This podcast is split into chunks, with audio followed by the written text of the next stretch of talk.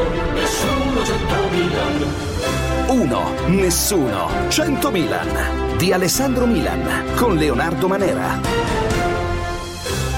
Allora, caro Mario Calabresi, adesso noi abbiamo già trattato questo argomento quando abbiamo ospitato il presidente dell'Ordine dei Medici di Milano, che aveva proposto per i medici di famiglia che si erano ammalati, alcuni hanno perso la vita, un risarcimento che, se si è capito bene, non ci sarà, perché qui c'è anche una cosa molto strana, cioè se tu sei un medico e lavori in una struttura privata o pubblica sei coperto dall'INAIL per gli infortuni, se sei un medico di famiglia invece e ti ammali o nel caso perdi anche la vita, non ci sono coperture. Credo che tutto questo lo porti dentro con il dolore di aver perso peraltro il marito, Lucia Barbieri, che salutiamo e ringraziamo di essere qui. Lucia Barbieri, buongiorno. Grazie. Buongiorno. Perché lei ha perso un marito, Gian Domenico, sì, medico di famiglia nel Mugello, morto, sì, per il coronavirus. Sì, esatto. E quando è successo? Ci può, lo so che è dolorosa la vicenda, ma ce la può riepilogare per gli ascoltatori? Allora, lui è morto il 2 di aprile, è stato ricoverato al Policlinico di Careggi dal 16, dopo aver avuto una malattia, aveva questi sintomi molto sfumati, febbriciattola, molta astenia, però non aveva tosse, non aveva nessuno di quei sintomi che poi qualcun altro ha avuto.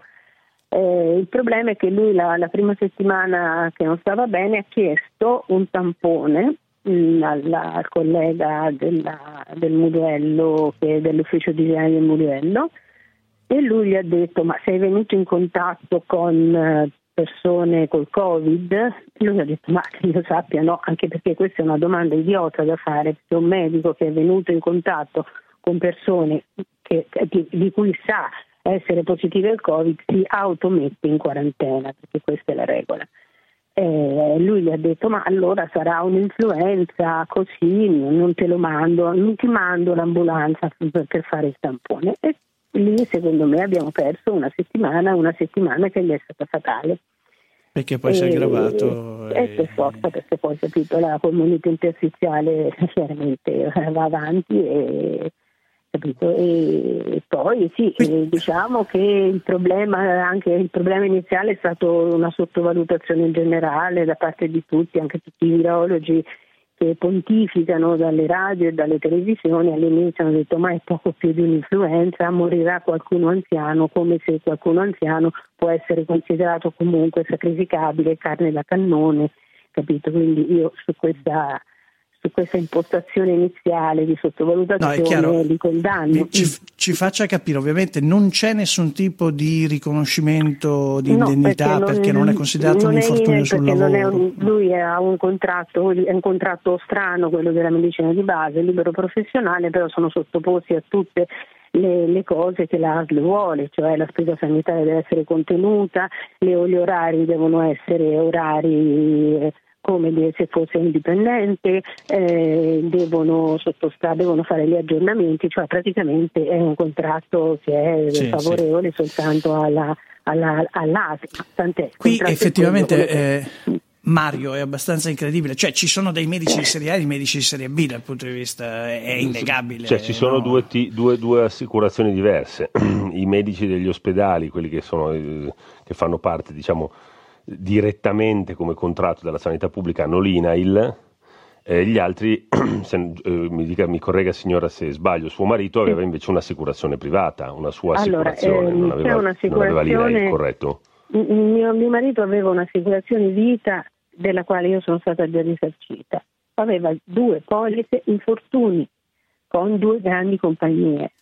E queste due grandi compagnie mi hanno detto che non è un infortunio, anche se INAIL lo classifica come infortunio sul lavoro, la ASL di Firenze lo classifica come infortunio sul lavoro, dicendo che manca la solita cosa, la causa violenta, esterna ed improvvisa. Ora io mi domando se una polmonite bilaterale interstiziale non sia una causa violenta. Perché ci doveva essere un grasso, diciamo, ci doveva essere una cosa esterna. Ecco. Cioè se ci fosse stato un grasso... La questione è sul tipo, il fatto che le assicurazioni private, mentre l'INAIL a tutti i medici lo riconosce, i medici di famiglia, di base sul territorio, così come per esempio i dentisti anche, le assicurazioni private non riconoscono questo. Allora ci sono due strade.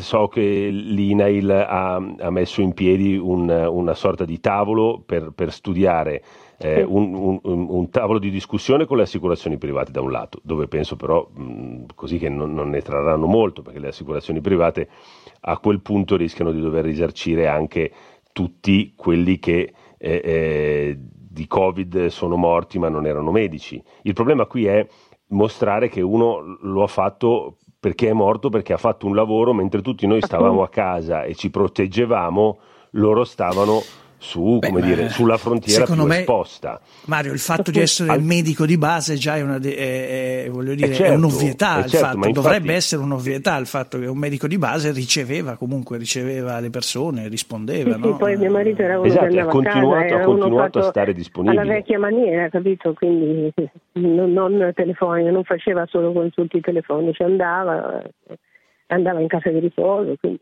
Infatti, e quindi da questo punto di vista, visto che adesso anche il Parlamento è investito, mobilitato, Ministro del Lavoro, Ministro della Salute, eccetera, eccetera, il punto è o che lo Stato decide che questi medici che sono morti, sono più o meno 170-180, non sono poi mica tante, si spostano a carico dell'INAIL, oppure si fa un fondo presso il Ministero della Sanità che fa i risarcimenti, perché io trovo che queste persone sono state come gli altri medici sul fronte del Covid e che non abbiano nessun risarcimento alle famiglie è una cosa che non può stare in piedi, evidentemente. No, le volevo dire che c'è un fondo istituito dal dottor Diego della Valle che è un fondo che ha raccolto diversi milioni di euro, però visto che ci sono diversi milioni di euro, ovviamente la protezione civile si è fiondata sopra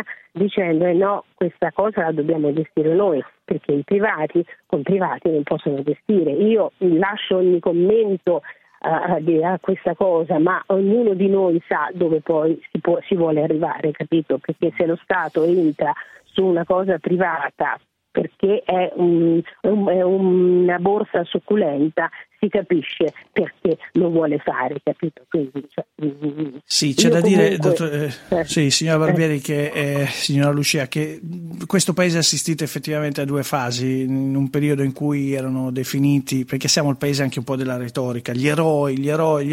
Poi alla fine uno si guarda allo specchio, lei si alzerà tutte le mattine e dice eroi, mio marito non c'è più. E la situazione a cui devo far fronte è questa. Mi interessa fino a un certo punto, ma siccome io ho una figlia laureata con un master che ricerca di prima occupazione e questo paese va come va, soprattutto ora, io mi devo salvaguardare soprattutto lei, capito? Ma non tanto me. È per questo che io mi sto battendo e sto cercando in tutti i modi che questa cosa venga fuori, un po' per lui, perché io a lui glielo devo, ma anche per mia figlia. No, ma noi, signora Lucia, la ringraziamo. Ecco. Poi è sempre, Mario, difficile scavare anche in situazioni di dolore, visto che insomma la perdita è così. Il dottor Calabresi lo sa bene cosa vuol dire. Grazie. L'abbraccio, signora. A lei. Un grande abbraccio, signora Lucia. Però, Lucia Barbieri, ripeto, Alessandro, di Gian Domenico Iannucci. La soluzione è evidente che non sta comunque sia nella generosità o nella beneficenza privata. No, esatto, il fondo di Diego della Valle, un paese che sta parlando di spendere una quantità di miliardi mai vista e che si preoccupa di fare l'incentivo per il monopattino elettrico. Insieme all'incentivo per il monopattino elettrico faccia la fatica di trovare i soldi per dare un risarcimento a quei medici che hanno continuato a lavorare durante il Covid, ma che siccome non erano in ospedale non ricevono nessun tipo di indennizzo. Sì. no. O per capire come aiutare quella che viene definita, sai che oggi Repubblica definisce la generazione Covid, ma c'è nel mondo, per carità, cioè c'è uno spaventoso aumento della disoccupazione giovanile e si parla di persone che avevano un lavoro, cioè non disoccupati perché non lo trovavano prima, di giovani che hanno perso o perderanno il posto di lavoro. Allora, se adesso non si vuol fare la contrapposizione generazionale, però se il futuro è dei giovani, ma i giovani sono quelli più penalizzati, il futuro lo vedo un po' grigio, insomma.